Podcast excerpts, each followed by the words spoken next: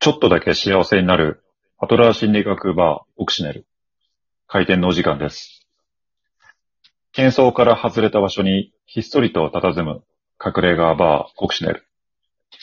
アトラー心理学に詳しい店主清と、悩み相談にやってくる後輩アジの会話を、今夜もお楽しみください。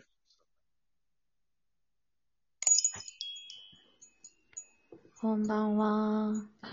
こんばんは。今日もお邪魔します。いらっしゃい。今日も悩んでる？今日も悩んでますよ。だから来たんですよ。いつものこと。いつものビールを、じゃあ、お願いします。はい。ビールね。はい。きょうさんもいっぱい。ありがとう。はい、ビールです。どうぞ。はい、ありがとうございます。じゃあ、ちょっといただきます。きょうさんはウイスキーウイスキーを、はい、ウイスキーです。はい。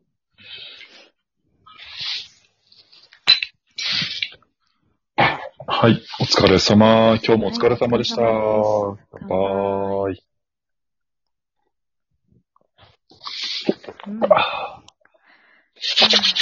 いや、今日はですよ。あの、うん。私、えっと、学生時代に留学をしてたんですけど、うん。1年間ぐらい。うん。あの、本当語学留学みたいなのしてて、うん。でその時に、えっと、知り合った現地の人で、あの、うん。片思いしてた人がいて、うん。で、本当に短い期間でギュッと仲良くなって、そういう時にこうめちゃくちゃ盛り上がる感じあるじゃないですか。現地、あ、留学現地で？そうそうそう、え留学日本人？で日本人なの？えっとね、現地の人で、あ日本語外外国人？うん。へえで、。日本の文化とかもよく知ってる人で、うんうんで、その、まあ、急激にめちゃくちゃ気があって、こう、うんあれ、この感じ？っていう高ぶりあるじゃないですか。愛の、出会いの時の。うんまあ本当にまさにそれで、うん。こう、何の話しても楽しいし、二人でどっか出かけてとか、映画見に行った、夜ねとか、夜うん映画見に行こうよとか、で、ナイトショー見に行ったりとか、うん。めちゃくちゃ楽しいじゃないですか、そういうの。うんうん。で、なんかまあそれで、あ、もうこれ完全に付き合う流れだねって思ってたぐらいの人だったんですけど、まあ実は長く付き合った彼女がいて、まあ付き合いはできないっていうふうに振られたんですけど、それがまあ10年前ぐらいで、うん。その後も、まあ、えっ、と、数年間は年に何回かあったりとか、えっ、と、最近も年一ぐらいではまあ、連絡してたりしてたんですけど、うん。で、この間もね、来たんですよ、で、メッセージが。うん。で、久しぶり元気？ってうん。言われて、で、私がね、そういう時に大体いつも元気だよって言うんですけど、うん。その人はね、いつもね、こう、元気じゃない時に私に連絡してくるんですよね。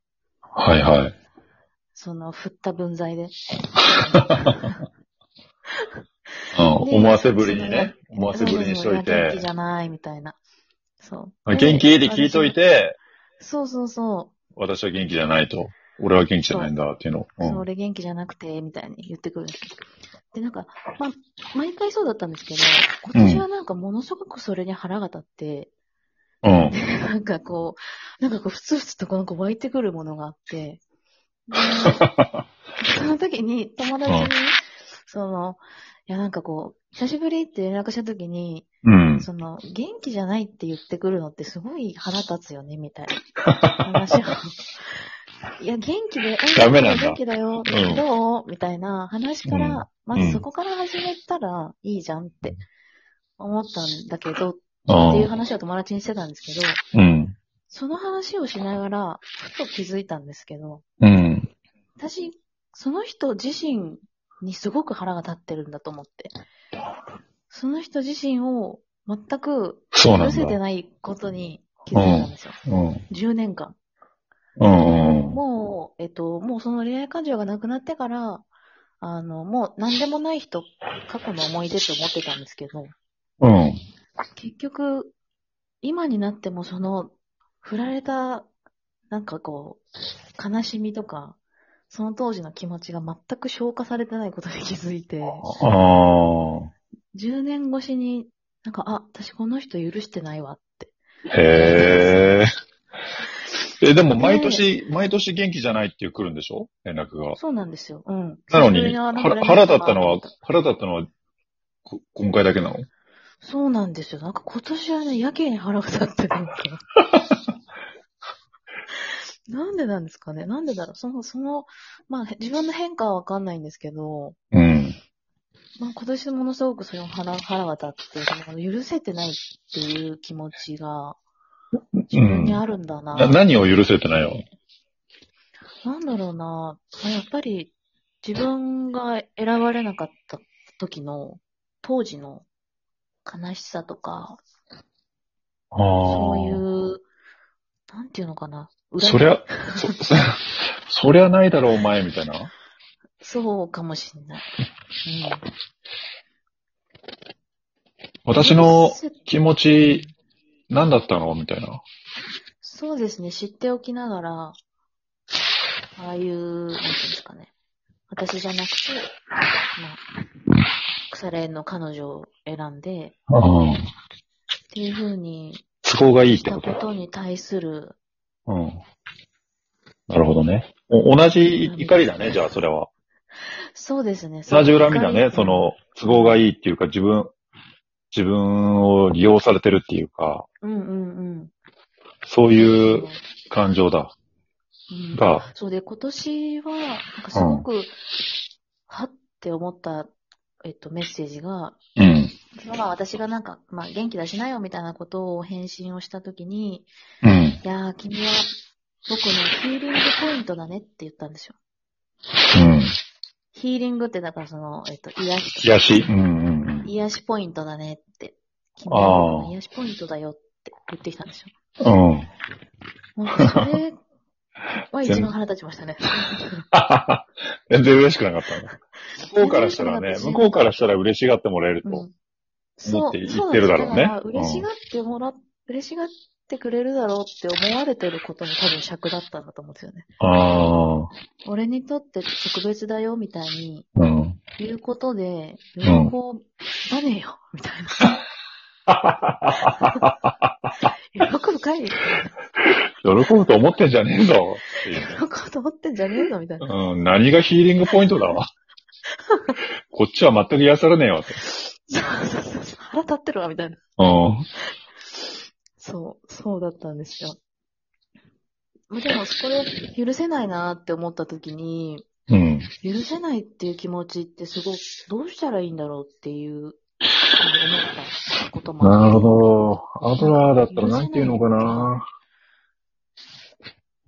どう、どうすんだろうってちょっと思ったんですよね。確かに。許せてないわけだ人。間の一人や二人いるじゃないですか。うん。うんうん人間。うん。うん。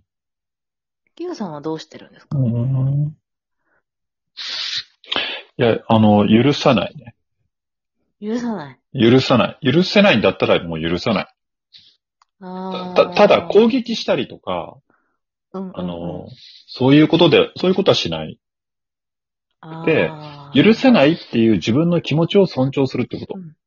ああ、許せないんだね、私、みたいなそうことです。か？相手を許さないんだけど、許せなくていいわけう。んうん。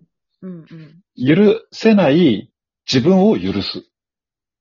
はあ。許さなきゃいけないのかなって、やっぱちょっと頭をビリはするんですよね。そうだよね。許さなければいけないっていうのがうん。自己否定になってしまって、自己需要になってない。それが苦し くなってるから、ああ、許さなきゃいけないのに私許せてないっていうので、そうそうそう。自己否定になってるうん。自己否定してる。あ私ダメだってなっちゃうのか。そうそう。ありのままを許す。許せてない自分を許し、うん許す。許せないよねって、許せなくていいよって。だってそんなんされたらムカつくじゃん。普通だよ、それ。うんそれ当然だよって、自分の気持ちを尊重してあげる、許す。うんうん。だからもうネガティブなこととか、ムカつくわ、あいつとか、うんうん。ざまみろとか、うーん。いいいいんだよね。それでいいってことよ。そうか、ネガティブな感情そうそう、いいいい、いい、いい。感じちゃいけないじゃないんだ。感じちゃいけないじゃないよね。うんうんうん。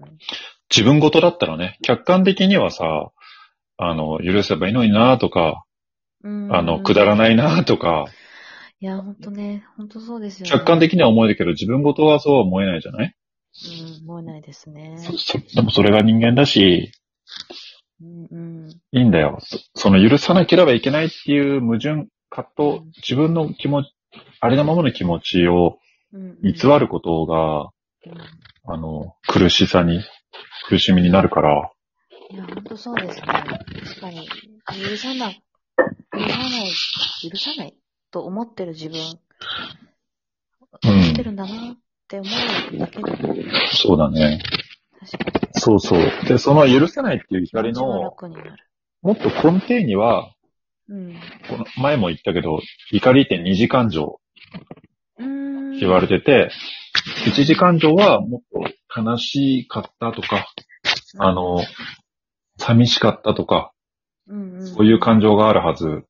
うん、あのねうんなんで、なんでもっと早く言ってくんないの？とかさ、あの、うん、10年前。うんな私なんだったの？悲しい惨めっていう気持ちの方が隠れてるわけ。その、それを隠すために、あ、やっぱりもう閉店だ。だから、そ、そっちを味わうことが、あの、感じてあげて許してあげることが大事なんですよ、うんうん怒り。そっか。はいわかりました。ちょっとスッキリ。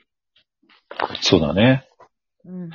ということで、ちょっとだけ幸せになるアドラー心理学バーのコクシネル。少し勇気をもらって、明日をちょっとだけ頑張れそうな夜にしていただけたら嬉しいです。えーフォローやいいね、よろしくお願いします。ありがとうございお願います。します。またのご来店お待ちしてます。おやすみなさい。おやすみなさい。